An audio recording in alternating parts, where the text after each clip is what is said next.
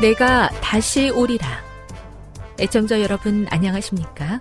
여기는 AWR 희망의 소리 한국어 방송입니다. 본 방송은 천국 복음을 온 세상에 전파하기 위해 제7일 안식일 예수 재림교회가 설립한 세계 방송망입니다. AWR 희망의 소리는 유럽, 라틴 아메리카, 아프리카, 러시아, 아시아의 방송망을 통해 전 세계에 복음을 전파하고 있습니다. AWR 아시아 희망의 소리 방송국은 한국어 방송을 매일 5시간씩 송출하고 있습니다. 희망의 소리 방송은 인터넷과 스마트폰을 통해서도 언제나 청취하실 수 있습니다. 들으실 수 있는 인터넷 주소는 awr.org입니다. 유튜브로는 awr 코리아로 검색하시면 됩니다. 이 시간 희망의 소리 한국어 방송과 함께 보람있고 유익한 시간 되시기 바랍니다. 내가 다시 오리라. 여기는 AWR 희망의 소리 한국어 방송입니다. 주파수 안내입니다. 괌에서 송출하는 우리 방송은 한국 표준시로 밤 9시에 9895kHz로 밤 11시에 9800kHz로 다음날 오전 6시에 9695kHz로 각각 1시간씩 방송하고 있습니다.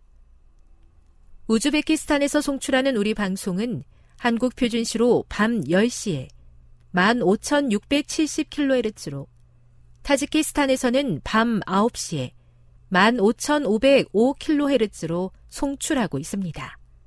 애청자 여러분의 많은 청취 바랍니다.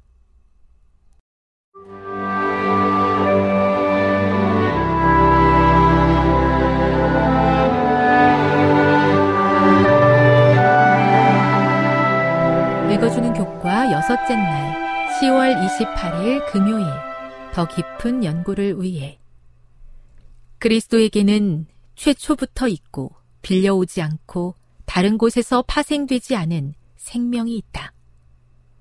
아들이 있는 자에게는 생명이 있다. 그리스도의 신성은 믿는 자에게 영생에 대한 보증이다. 예수께서는 나를 믿는 자는 죽어도 살겠고 무릇 살아서 나를 믿는 자는 영원히 죽지 아니하리니 이것을 내가 믿느냐고 말씀하셨다.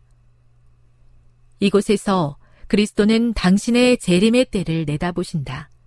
그때 죽은 의인이 썩지 않을 몸으로 부활하겠고 살아남은 의인은 죽음을 보지 않고 하늘로 데려감을 받을 것이다. 그리스도께서 나사로를 죽은 자들 가운데서 일으키심으로 곧 행하시려는 이적은 모든 죽은 의인의 부활을 대표한 것이다. 그의 말씀과 행하신 일로서 예수께서는 자신이 부활의 창시자이심을 선언하셨다. 미구의 몸소 십자가에서 죽으실 그는 사망의 열쇠를 잡으시고 무덤의 정복자로 서셔서 영생을 주실 수 있는 그의 권리와 능력을 주장하실 분이었다. 시대의 소망 530 핵심적인 토의를 위해 1. 엘리야와 엘리사가 선지자로서 사역을 감당하는 동안뿐만 아니라 예수님께서 지상 사역을 이어가시는 동안에도 많은 사람들이 죽었다. 극히 소수만 부활했다. 과거에 살아났었던 사람들이나 예수님께서 재림하실 때 부활할 사람들의 입장에서 생각해 보라. 그들은 자신들이 겪은 죽음이라는 경험이 서로 다르다고 말할 것인가? 2. 수세기 동안 많은 작가들은 죽음으로 끝맺는 인생의 허무함에 대한 글을 썼다. 살아있는 다른 생명체들과 마찬가지로 우리는 다 죽는다. 하지만 우리 인간들의 고통은 동물들보다 더하다. 왜냐하면 우리는 우리가 죽게 된다는 사실을 알고 있기 때문이다. 다른 생명체들은 그 사실을 알지 못한다. 그렇다면 부활의 약속이 우리에게 그렇게도 중요한 이유는 무엇인가? 3. 만일 영혼은 죽지 않고 특히 의인들은 사후에 하늘에서 계속해서 산다면 최후의 부활이 왜 필요하겠는가? 지금까지 읽어주는 교과였습니다. 본 방송은 AWR 희망의 소리 방송국에서 제작되었습니다.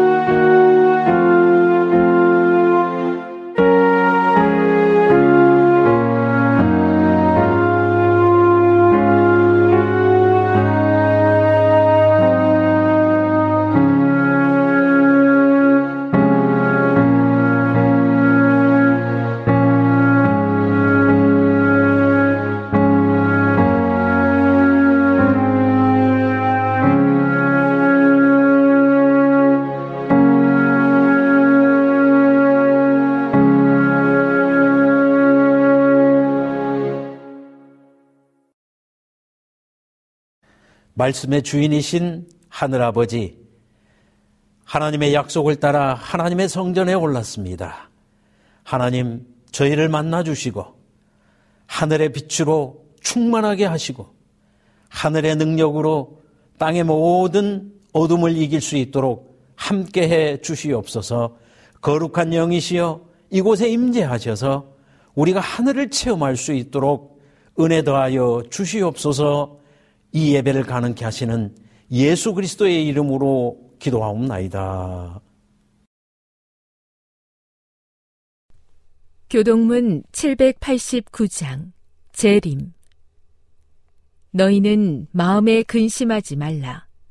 하나님을 믿으니 또 나를 믿으라.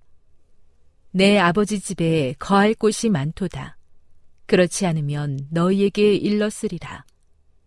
내가 너희를 위하여 거처를 예비하러 가노니 가서 너희를 위하여 거처를 예비하면 내가 다시 와서 너희를 내게로 영접하여 나 있는 곳에 너희도 있게 하리라.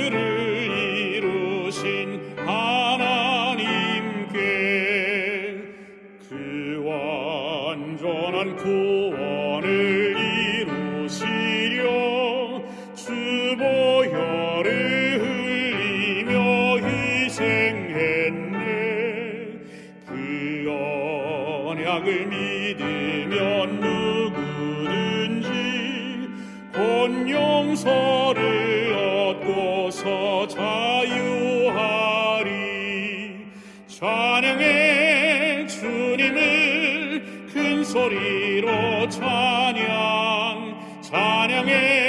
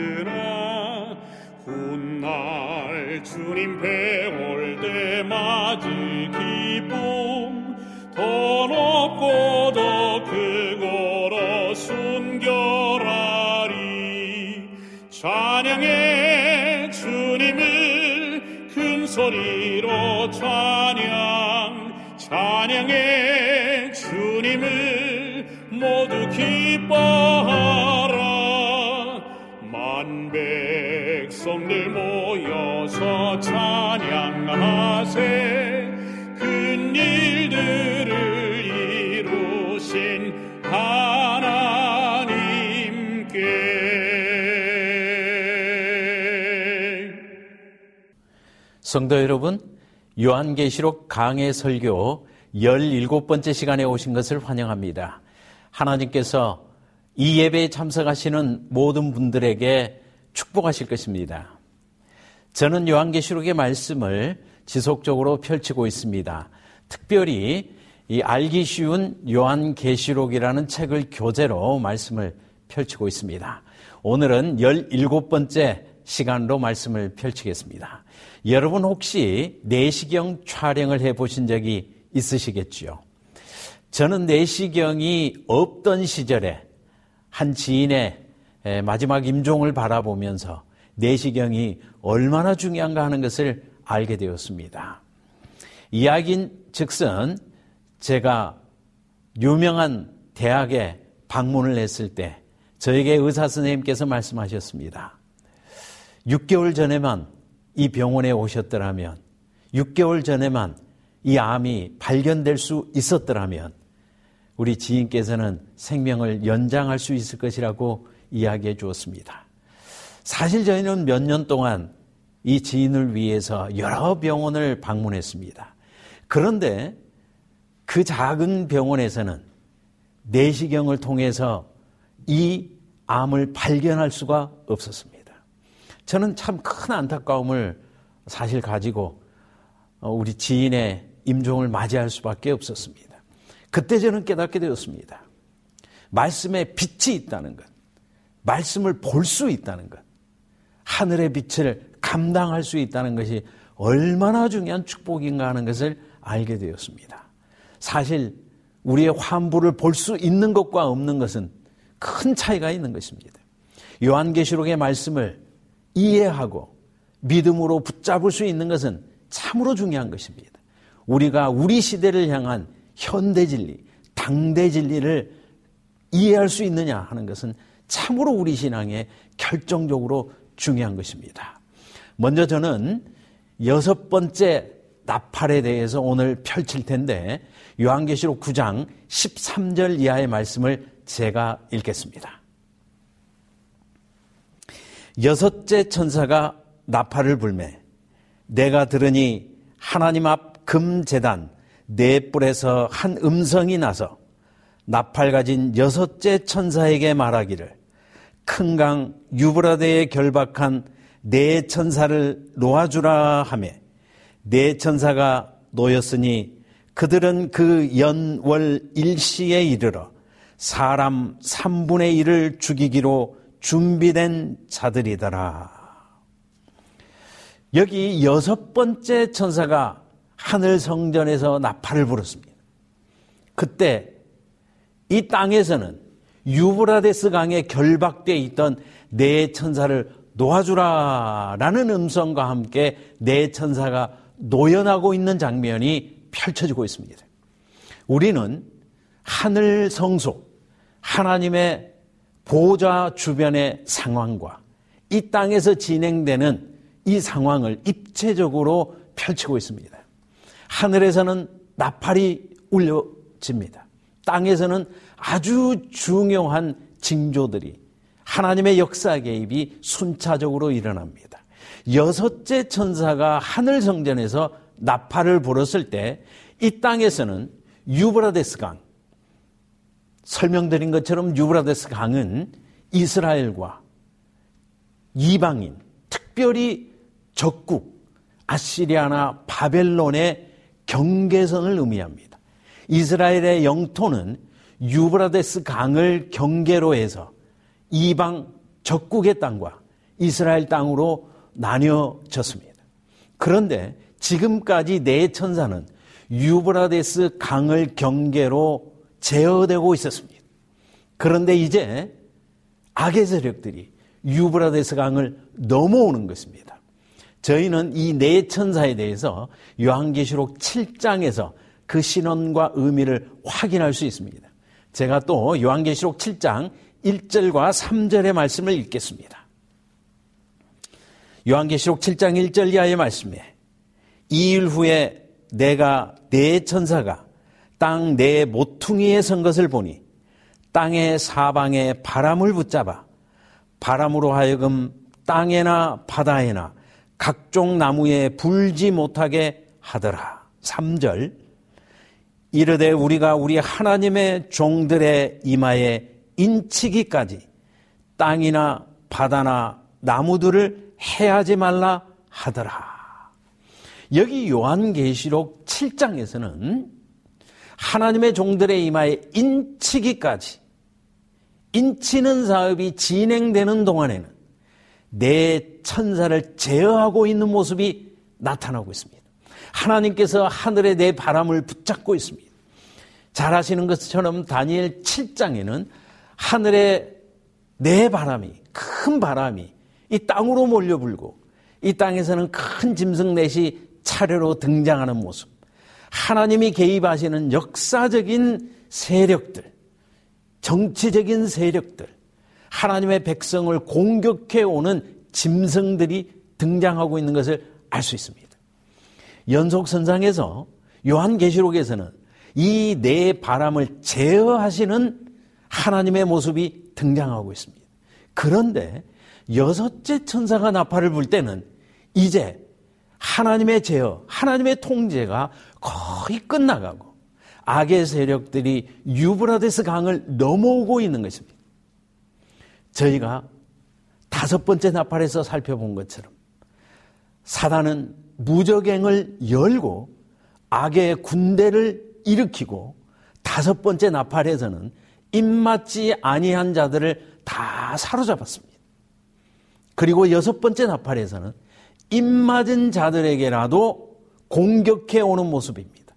즉, 악의 군대들이 유브라데스 경계를 넘어서 하나님의 허락을 받아서 의인들에게 공격해 오는 모습이 여섯 번째 나팔에서 진행되고 있다는 것을 알 수가 있습니다. 그 증거로서 요한계시록 9장 16절 이하의 말씀을 제가 또 읽겠습니다.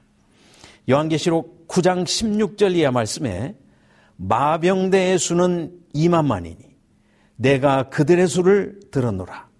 이 같은 환상 가운데 그 말들과 그 위에 탄 자들을 보니 불빛과 자줏빛과 유황빛 호심경이 있고 또 말들의 머리는 사자머리 같고 그 입에서는 불과 연기와 유황이 나오더라.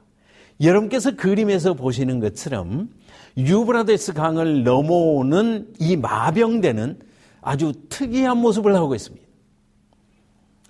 그리고 그 모습이 과거에 나타났던 다니엘서 7장에 나타나고 또 장차 요한계시록 13장에 설명되어질 그러한 복합 짐승과 비슷한 모습으로 나타나고 있다는 것을 알 수 있습니다. 이 마병대의 모습은 다섯 번째 나팔에서 나타나는 마병대의 모습과 대단히 흡사하고 그 마병대가 발전된 모습이라고 하는 것을 알 수가 있습니다. 그러므로 여섯 번째 나팔이 불려질 때 악의 세력들은 이제 의인들에게까지라도 공격해 오는 모습인데 그 세력이 다섯 번째 나팔에서 무적행에서 올라오는 그 세력의 발전된 모습, 훨씬 더 강력해지고 훨씬 더 무서운 모습으로 하나님의 백성에게 다가오고 있는 모습을 우리는 확인할 수가 있습니다. 그런데 다섯 번째 나팔에서 나타나지 않았던 결정적인 한 장면이 요한계시록 9장 18절에 나타나고 있습니다. 18절 이하의 말씀을 또 읽겠습니다. 이 세 재앙, 곧 자기들의 입에서 나오는 불과 연기와 유황으로 말미암아 사람 3분의 1이 죽임을 당하니라. 이 말들의 힘은 입과 꼬리에 있으니 꼬리는 뱀 같고 또 꼬리에 머리가 있어 이것으로 해하더라. 이 마병대는 유브라데스 강을 넘어서 하나님의 백성, 입맞은 백성에게 공격해 오고 있습니다. 그런데 이들이 사용하고 있는 무기는 그들의 입에서 나오는 것입니다. 입에서 불과 유황과 연기가 나오고 있습니다. 여러분께서 잘 아시는 것처럼 창세기로부터 시작해서 하나님께서 악인들을 심판하시고 특별히 소돔 고모라와 같이 이제 은혜의 시기가 끝나버린 악의 세력들을 하나님께서 심판하실 때 불과 연기와 유황으로 영원한 불의 형벌을 받겠다. 이렇게 기록하고 있는 것을 알 수가 있습니다. 그러므로 불과 유황과 연기라고 하는 이 세 조합은 하나님께서 마지막 심판을 행하실 때의 모습입니다. 그런데 이 불과 연기와 유황을 무기로 삼는 악의 군대들, 이 군대들이 의인들을 공격할 때 그들이 하나님이 사용하셨던 그 마지막 재앙, 그것을 사용하고 있는 것을 알 수가 있습니다. 그러므로 이 악의 세력들의 공격은 최종적인 공격이요. 결정적인 공격이요.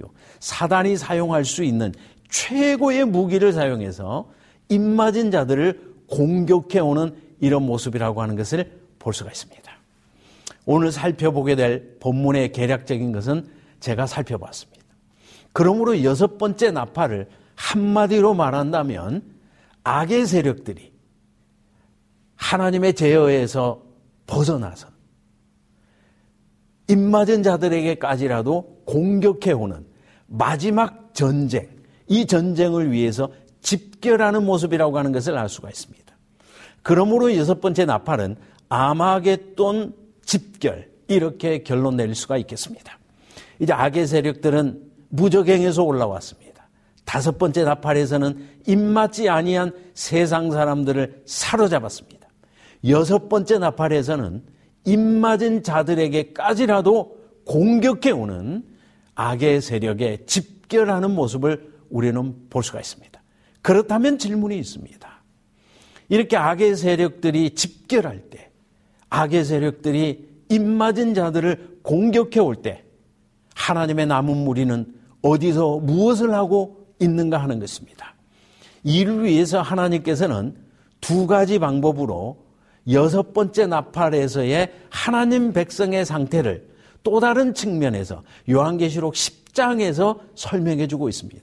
그러므로 요한계시록 9장에서는 악의 세력들이 집결하고 있는 모습이라면 요한계시록 7장과 특별히 10장에서는 남은 무리가 집결하는 모습을 보여주고 있습니다. 그러므로 여섯 번째 나팔에서부터 악의 세력과 하나님의 남은 무리가 집결하는 모습이 그 중요한 주제로 요한계시록에 펼쳐지고 있다는 것을 알 수가 있습니다. 읽으신 대로 악의 세력들은 그 수가 2만만으로 개수, 개수되어집니다. 그런가 하면 요한계시록 7장에서 남은 무리는 14만 4천으로 개수되어집니다. 양쪽 다 그 숫자가 개수되어지고 양쪽 다 두 무리가 집결하고 있는 모습을 볼 수가 있습니다. 그렇다면 질문이 있습니다. 하나님의 백성은 어떤 모습으로 집결을 해서 아마겟돈을 준비하게 될 것인가요? 그것에 대한 빛이 요한계시록 10장에 주어지고 있습니다. 요한계시록 10장 1절과 2절 말씀에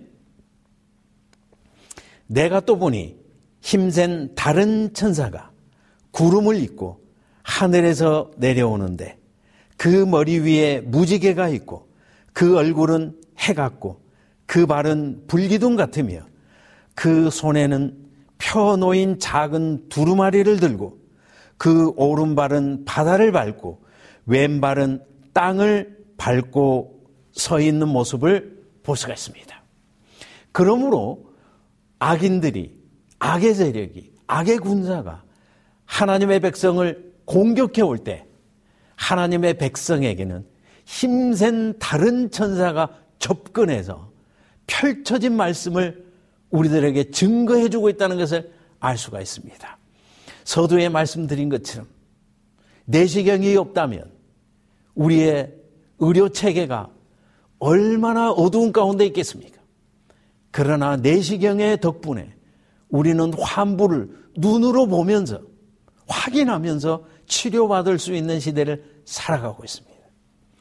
이 마지막 시대에 악의 세력이 남은 무리를 공격해 오는 이때에 하나님께서는 환한 빛을, 밝은 빛을 지금까지는 펼쳐지지 않았던 다니엘의 마지막 펼쳐지게 될 그 빛을 이 남은 무리에게 증거해 주고 있는 모습을 우리는 볼 수가 있습니다. 요한계시록 10장 6절의 말씀에 세세토록 살아계시니 곧 하늘과 그 가운데 있는 물건이며 땅과 그 가운데 있는 물건이며 바다와 그 가운데 있는 물건을 창조하신 이를 가르켜 맹세하여 이르되 지체하지 아니하리니 7절입니다. 일곱째 천사가 소리내는 날 그 나팔을 불려고 할 때에 하나님이 그의 종 선지자들에게 전하신 복음과 같이 하나님의 비밀이 이루어지리라 하더라. 하늘에서 힘센 천사가 마지막 때를 향한 기별을 가지고 접근해 왔습니다. 남은 무리는 이 마지막 때에 펼쳐진 빛을 받게 됩니다. 이 천사가 이 요한에게 마지막 무리를 대표하는 이 요한에게 이야기합니다. 일곱째 천사가 소리내는 날, 그 나팔을 불려 할 때에, 자, 일곱째 나팔을 불었습니까? 그렇지 않습니다. 불려 할 때에, about sound, 이렇게 되어 있습니다. 그러니까 우리가 나팔을 불 때에는 들숨과 날숨이 있지 않습니까? 숨을 들이쉬고 그 다음 나팔을 부는 것입니다. 마치 이런 장면일 것입니다. 일곱 번째 나팔을 불기 위해서 천사가 하고 들숨을 쉬는 그 마지막 찰나에 일곱 번째 나팔을 불려 할 때에 하나님의 비밀이 다 펼쳐질 것이라고 이야기해 주고 있습니다. 그러므로 악의 세력들은 남은 무리를 공격해 오고 있습니다. 그러나 하나님께서는 하늘에서 세상 역사 마지막을 향한 환한 빛을, 환한 기별을 이 남은 무리에게 증거해 주심으로 남은 무리가 악의 세력들의 공격에서 안전하게 승리할 수 있도록 이 악의 세력의 정체를 정확히 이해하며 사단의 무기를 정확히 이해하고 하나님의 구원의 도를 정확히 믿음으로 붙잡으며 남은 무리가 승리할 수 있도록 하나님께서 섭리하신 것입니다. 그러므로 우리는 여섯 번째 나팔에서 두 방향에서 남은 무리를 이해할 필요가 있겠습니다. 한쪽 방향에서는 악의 군사들이 마병대가 유브라데스 강을 넘어서 하나님의 입맞은 자들을 공격해 오고 있습니다. 그런가 하면 다른 한편에서는 하나님께서 마지막 때를 향한 이 현대 진리, 이 땅에 펼쳐진 가장 밝은 빛, 하나님의 비밀, 간수되었던 그 말씀, 그 말씀이 환하게 펼쳐지고 있는 것입니다. 하늘의 양식이 도착한 것입니다. 이 때를 위한 하나님의 말씀이 펼쳐지게 되는 것입니다. 요한계시록 10장 10절 이하의 말씀을 제가 계속 읽겠습니다. 내가 천사의 손에서 작은 두루마리를 갖다 먹어버리니 내 입에는 꿀같이 다나 먹은 후에 내 배에서는 쓰게 되더라. 그가 내게 말하기를 내가 많은 백성과 나라와 방언과 임금에게 다시 예언하여야 하리라 하더라. 자, 이제 남은 무리에게 말씀이 주어집니다. 힘센 철사가 두루마리를 펼쳐주었습니다. 요한은 이 말씀을 받아 먹습니다. 입에 꿀같이 달았습니다. 이 말씀은 사단의 공격을 이길 만한 능력 있는 말씀이 분명했습니다. 그러나 배에는 쓰게 되었습니다. 이 말씀을 듣는 세상의 많은 사람들이 말씀을 거절함으로 과거에 에스겔이나 에레미야가 경험했던 배에 쓴 경험을 요한이 하게 됩니다. 그러므로 마지막 때에 사단의 공격이 극심할 때 하나님의 백성에게는 진리의 말씀이 펼쳐져 있을지라도 세상에 많은 사람은 이 진리를 거부하게 될 것입니다. 그러나 하나님께서 마지막으로 우리들에게 주신 말씀은 네가 다시 예언하여야 하리라. 첫 번째 그들이 말씀을 증거할 때는 큰 실망과 배에 쓰게 된 경험을 하게 되었을지라도 그들이 다시 한번 하나님의 명령을 따라서 말씀을 증거하게 될 때 이 기별은 새 천사의 기별이 되고 이 기별은 땅 끝까지 전파되는 하나님의 비밀이 땅 끝까지 증거되는 이 증거의 역사가 이르러 올 것을 하나님께서 말씀해 주시고 있습니다. 이 사명을 우리가 지금 감당하고 있는 것입니다. 세상은 빛을 알지 못함으로 어두움 가운데 어두움 가운데로 내려가고 있지만 우리에게는 사단의 집중적인 공격이 다가오고 있을지라도 사단의 공격보다 더 큰 하나님의 은혜와 하나님의 밝은 빛이 우리들에게 다가오고 있는 것입니다. 그러므로 우리는 두려워할 것이 없습니다. 문제보다 크신 하나님, 사단의 도전보다 더 크신 하나님의 은혜가 우리에게 환히 펼쳐져 있기 때문에 그런 것입니다.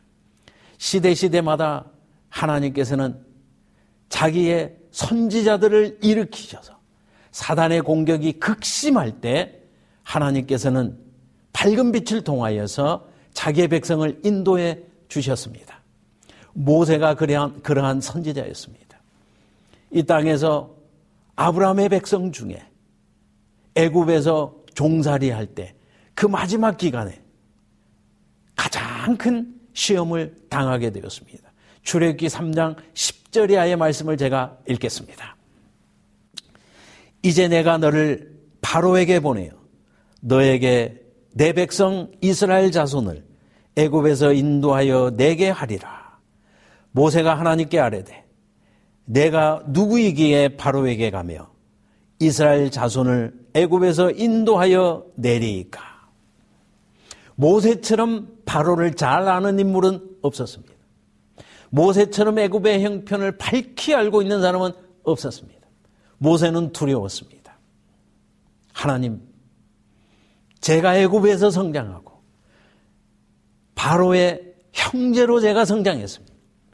제가 애굽은 모든 것을 제가 관통한 사람입니다. 그런데 이 출애굽은 사실 불가능합니다. 저로서는 안 되겠습니다. 사단의 공격이 극심하고 이스라엘의 부르짖음이 하늘에 상달되었을지라도 하나님께서 모세에게 기별을 주었을지라도 모세가 두려워할 만큼 사단의 공격은 맹렬했습니다. 그때 하나님께서 모세에게 현대 진리를 전달해 주셨습니다. 모세를 부르셨습니다. 불타는 떨기나무 가운데 하나님께서 모세를 직접 만나 주셨습니다. 광야 한적한 곳에서 모세를 일깨워 주셨습니다. 모세에게 창조로부터 시작해서 아브라함의 언약까지 한치의 오차가 없는 하나님의 섭리를 모세에게 다 계시의 말씀으로 펼쳐주셨습니다.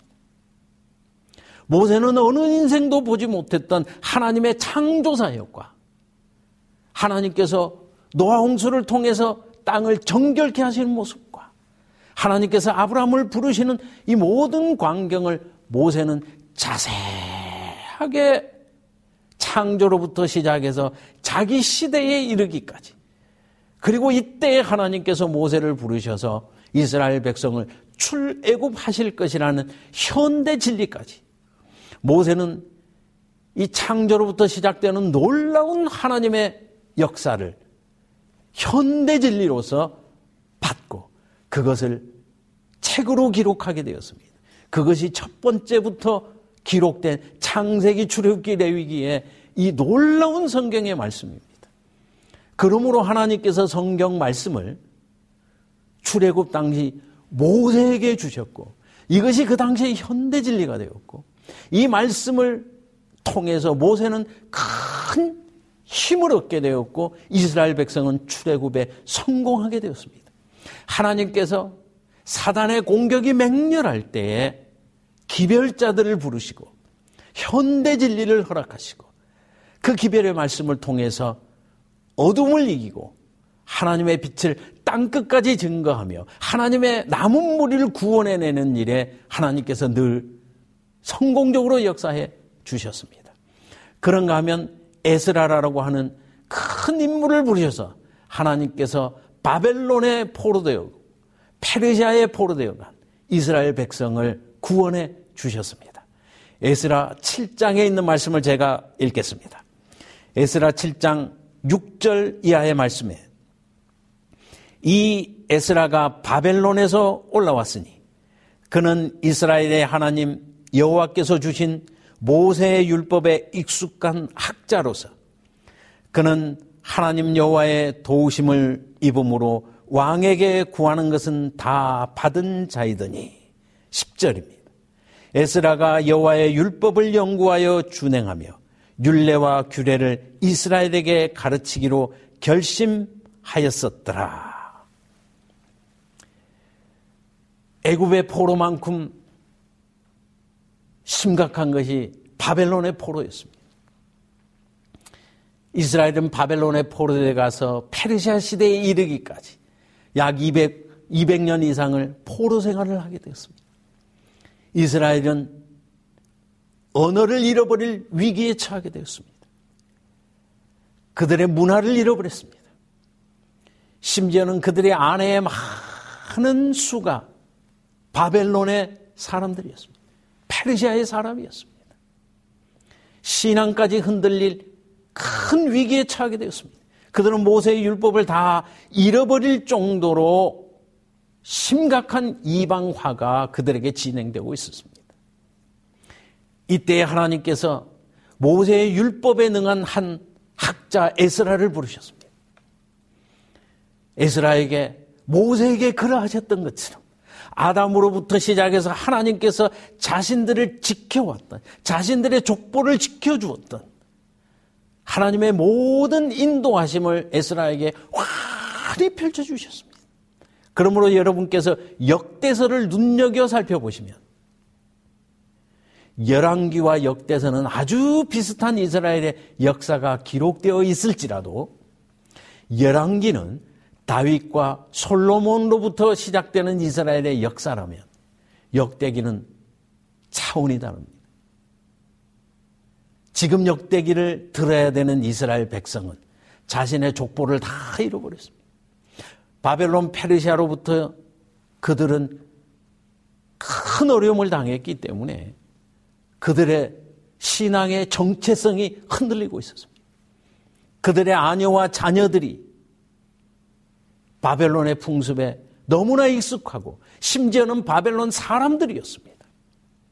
그때 하나님께서 에스라를 통하여 그들의 족보가 그들의 정체가 아담으로부터 하나님에게 이르러야 할 것을 분명히 말씀하시면서 역대서의 족보는 다윗과 솔로몬으로 시작하지 않았습니다. 아담으로부터 시작하는 것입니다. 그래서 에스라는 이스라엘의 모든 가문들에게 그들의 형통, 혈통을 아담에게까지 다 연결시켜주는 작업을 완성한 사람이었습니다. 하나님께서 바벨론화 되어 버릴 뻔한 이스라엘을 부르실 때 에스라라고 하는 위대한 학자요 율법에 능한 율법의 율법사를 부르셔서 이스라엘을 회복시켜 주셨습니다. 그리고 어느 시대보다 큰 부흥을 에스라를 통하여 하나님께서 이루어 내셨습니다. 모세를 통해서 출애굽에 성공하셨습니다. 에스라를 통하여 탈바벨론을 완성했습니다. 이러한 하나님께서 세상 역사 마지막에 악의 세력들이 아마겟돈으로 집결하고 있고 악의 세력들이 유브라데스 강을 넘어서 입맞은 자를 공격해오는 이 시기에 하나님께서 또한 기별자를 부르셔서 이 남은 교회에 큰 빛을 통하여 축복하시고 힘을 더해 주셨습니다. 요한계시록 11장 15절 이하의 말씀을 제가 또 읽겠습니다. 일곱째 천사가 나팔을 불매. 자, 요한계시록 10장에서는 일곱째 천사가 나팔을 불려 할 때에 나팔을 불었습니까? 그렇지 않습니다. 하고 불려고 할 때에 하나님의 비밀이 세상에 공개되어졌습니다. 그러나 배에 쓰게 되는 실망도 뒤따라오게 되었습니다. 그러나 이제 일곱째 천사가 나팔을 불었습니다. 새로운 국면이 전개되는 것입니다. 19절의 말씀입니다. 이에 하늘에 있는 하나님의 성전이 열리니 성전 안에 하나님의 언약궤가 보이며 또 번개와 음성들과 우레와 지진과 큰 우박이 있더라. 일곱째 천사가 나팔을 불 때에 다시 예언해야 하는 이 하나님의 마지막 예언의 말씀, 마지막 기별이 이 땅에 증거되게 되었는데 그것은 하나님의 임재가 직접적으로 나타났던 지성소에 하나님의 보호자에 언약계가 보이며 그곳으로부터 환한 빛이 이 땅에 증거되기 시작하면서 지성소로부터 오는 어느 시대에도 밝히 증거되지 않았던 이 지성소로부터 오는 기별이 땅에 환하게 증거되기 시작한 것입니다. 이 세 천사의 기별을 통하여 이 땅에는 하나님의 말씀이 땅 끝까지 증거되게 되는 것이고 이 셋째 천사의 기별로 말미암아 세상 역사에 남은 무리는 집결하게 되고 세상 역사의 마지막 전쟁은 하나님의 백성의 승리로 맞춰지게 될 것이 요한계시록 후반부의 총 주제로 주어지고 있습니다. 우리는 마치 내시경으로 우리의 환부를 환히 볼 수 있듯이 우리 시대를 향한 요한계시록의 환한 말씀을 통해서 아담으로부터 시작해서 증거된 이 영원한 복음의 말씀을 우리는 다 손으로 만지듯이 눈으로 보듯이 그렇게 우리는 밝히 알고 믿는 마지막 남은 무리로 부르심을 입었습니다. 이 얼마나 큰 축복입니까? 제7난식일 예수 재림교회에 주어진 이 놀라운 기별의 말씀이 우리의 빛이요 세상에 증거돼야 될 마지막 빛입니다. 이 말씀이 여섯째 나팔에서 사단의 공격이 맹렬할 때에 주어지고 있다는 것입니다.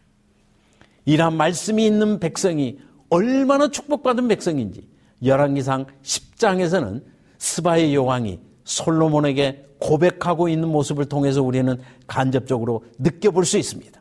열왕기상 10장 9절의 말씀에 당신의 하나님 여호와를 송축할지로다. 여호와께서 당신을 기뻐하사 이스라엘 왕위에 올리셨고 여호와께서 영원히 이스라엘을 사랑하심으로 당신을 세워 왕으로 삼아 정의와 공의를 행하게 하셨도다.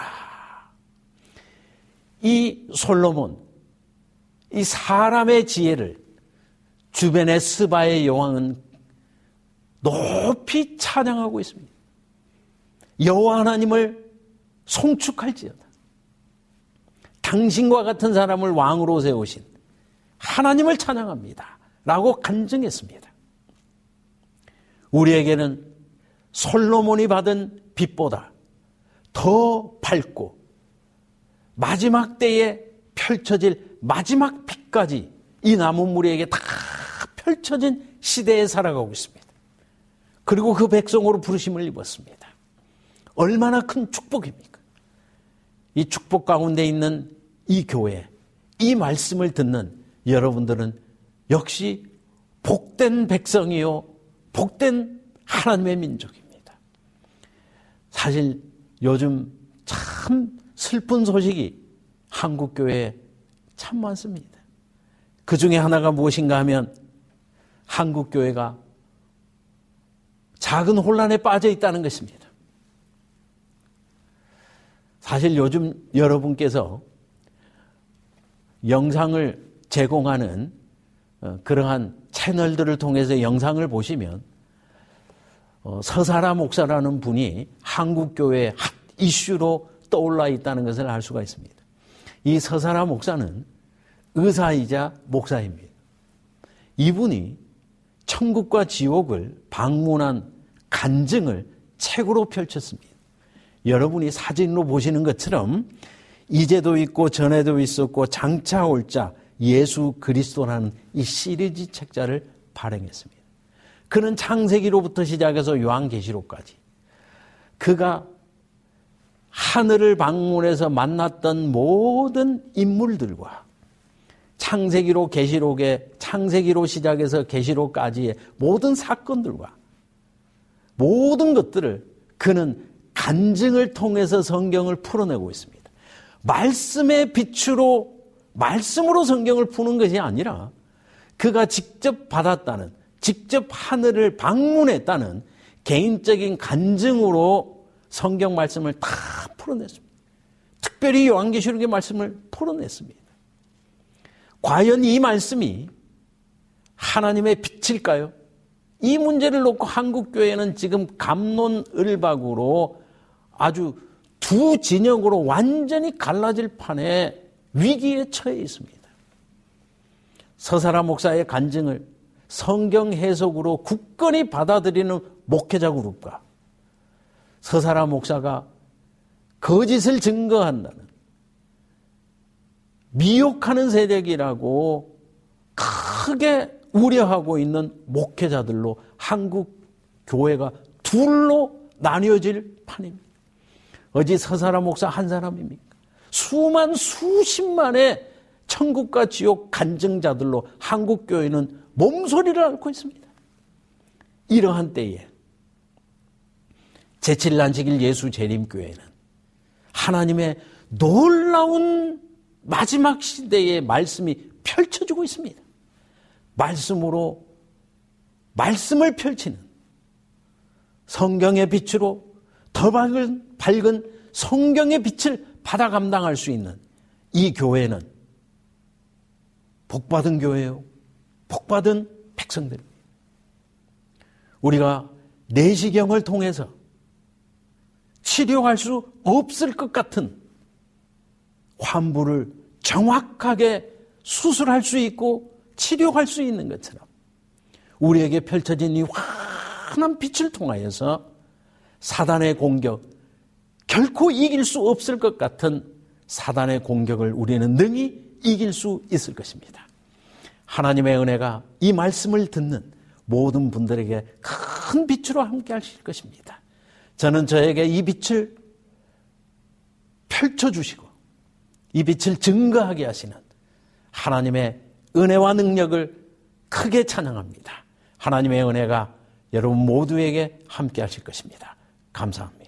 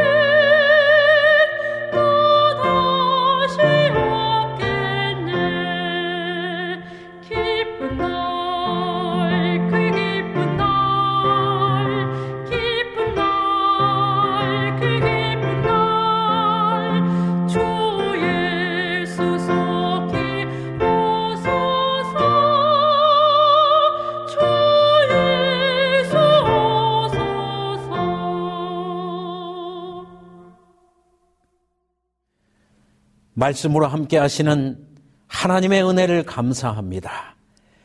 이제 능력의 예수 그리스도의 이름으로 강구하오니 이 말씀을 듣는 주의 백성에게 하나님의 크신 사랑과 예수 그리스도의 다음 없는 은혜와 성령 하나님의 감동 감화하심이 이제로 영원히 함께 할지어다. 아멘.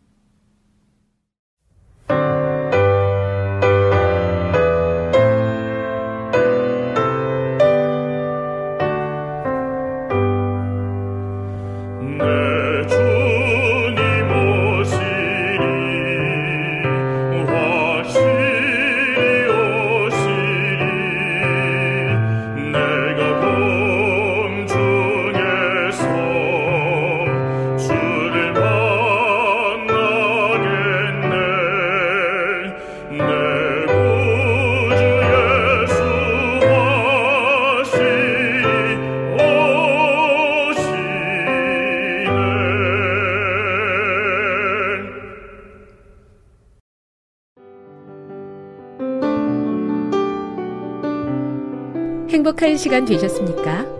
지금까지 여러분께서는 AWR 희망의 소리 한국어 방송을 청취하셨습니다.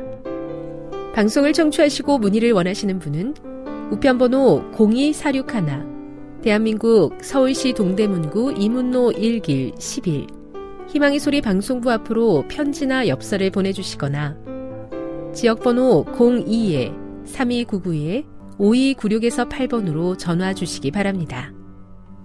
지금까지 함께 해주신 애청자 여러분들께 감사드립니다. 애청자 여러분, 다음 이 시간까지 하나님 안에서 늘 평안하십시오. 감사합니다. 내가 다시 오리라. 여기는 AWR 희망의 소리 한국어 방송입니다.